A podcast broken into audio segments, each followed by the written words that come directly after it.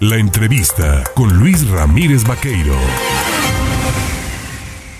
El pasado fin de semana, eh, en la zona de Veracruz, Boca del Río específicamente, se reunieron los integrantes del Consejo Estatal de Morena.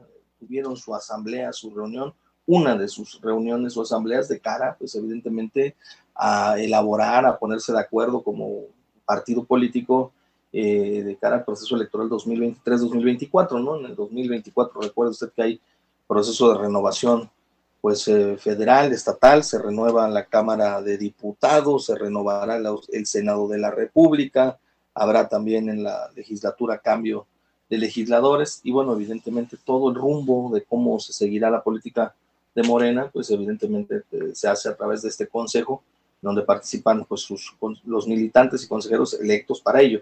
Yo le agradezco esta mañana al presidente del Comité Estatal de Morena en Veracruz, a Esteban Ramírez Cepeta, el tomarnos el teléfono. Mi querido Esteban, ¿cómo estás? Hola Luis, muy buenos días. No, pues aquí estamos, mira, en eh, ahorita estamos aquí apoyando a los hermanos de Toluca, pero vamos a seguir trabajando para que la organización y la unidad se mantenga en Veracruz. sí, efectivamente, como bien lo mencionas, estuvimos el pasado domingo eh, en una reunión de consejo donde nos estábamos más que poner de acuerdo, organizándonos y una reunión que encabezó el, ciudadano consejero nacional, ingeniero Cuitlao García, y estamos trabajando para que esto siga avanzando, ¿no? De manera organizada, más que nada. Eh, eh, es importante esto que mencionas, es importante el, generar unidad, el mantener unidad y cohesión dentro de un instituto político en donde pues eh, existen corrientes, existen visiones diferentes de Estado, de nación, pero hay que aglutinarlas, ¿no? Y importante que eh, el primer morenista del Estado, digámoslo de alguna manera, pues los haya acompañado, ¿no?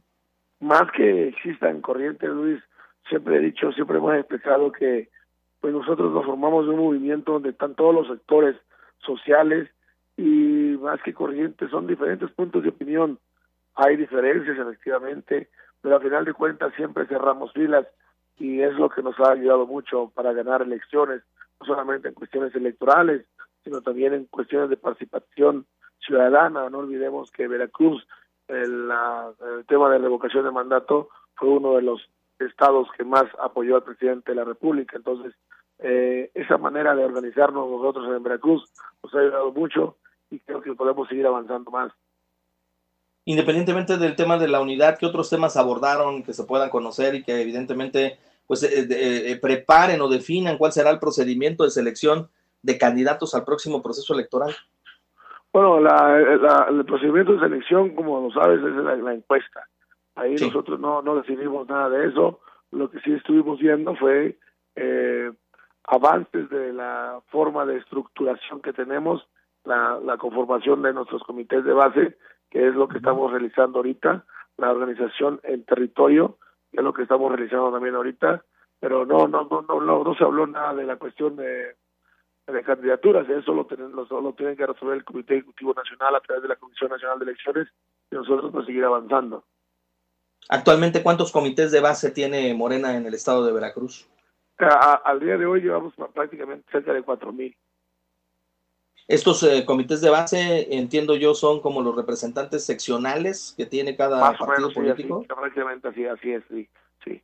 Ok. Eh, eh, se utiliza evidentemente esta cartografía para ir definiendo, ¿no? El, Nosotros lo que estamos procurando es tener un comité de base mínimo por cada casilla instalada. el pasado, la elección electoral anterior, que fue en 2021, le instalaron 10.800 casillas. Eh, nosotros estamos preparándonos para tener 12.000 comités de base. Dije, es importante número de militantes, importante número de comités de base para tener territorio veracruzano cubierto de no, y de hecho sí tenemos esa infraestructura porque eh, en la elección donde un servidor fue electo, varios compañeros fueron electos delegados, este, pues votaron más de 200, 260 mil personas, ¿no? Sí. Oye, eh, aprovechando que estás en la línea telefónica, hay dos temas, pues creo de relevancia eh, para el partido que deben de ser abordados y que nos gustaría conocer tu opinión. El primero tuvo que ver el domingo, ¿no? Con la marcha esta en defensa del INE que se hiciera por parte de ciudadanos, a la que se sumaron, entiendo, actores políticos y partidos políticos eh, que concurrieron el domingo. ¿Qué opinión te merece? ¿Realmente el plan B tiene como finalidad el garantizar la democracia en México. ¿Por qué estas personas que participaron ven otra cosa diferente a lo que ustedes observan? Mira, Luis, eh, yo vi un video al día de ayer en, el, en, la reunión nacional que tuvimos aquí en la Ciudad de México, eh, donde la verdad, pues la gente no sabe de qué va. Eh, los que están ahí, o sea, dicen, no, que es un movimiento apartidista, pero ¿quién estuvo? Estuvo Alito, dirigente del PRI, estuvo Marco Cortés, dirigente del PAN, estuvo eh, Jesús Zambrano, dirigente del PRD, y todos ellos. ¿Y qué es lo que quieren ellos?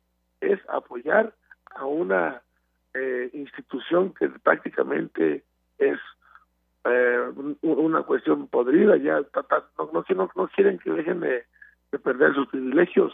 O sea, no es posible que defiendan que un consejero se lleve 17 millones de pesos de finiquito.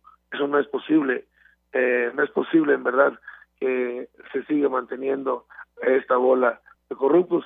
Entonces, incluso la misma ciudadanía les puso una manta donde les decían los que defienden a, al INE que están defendiendo a Genaro García Luna. Sí. Eso no lo dicen.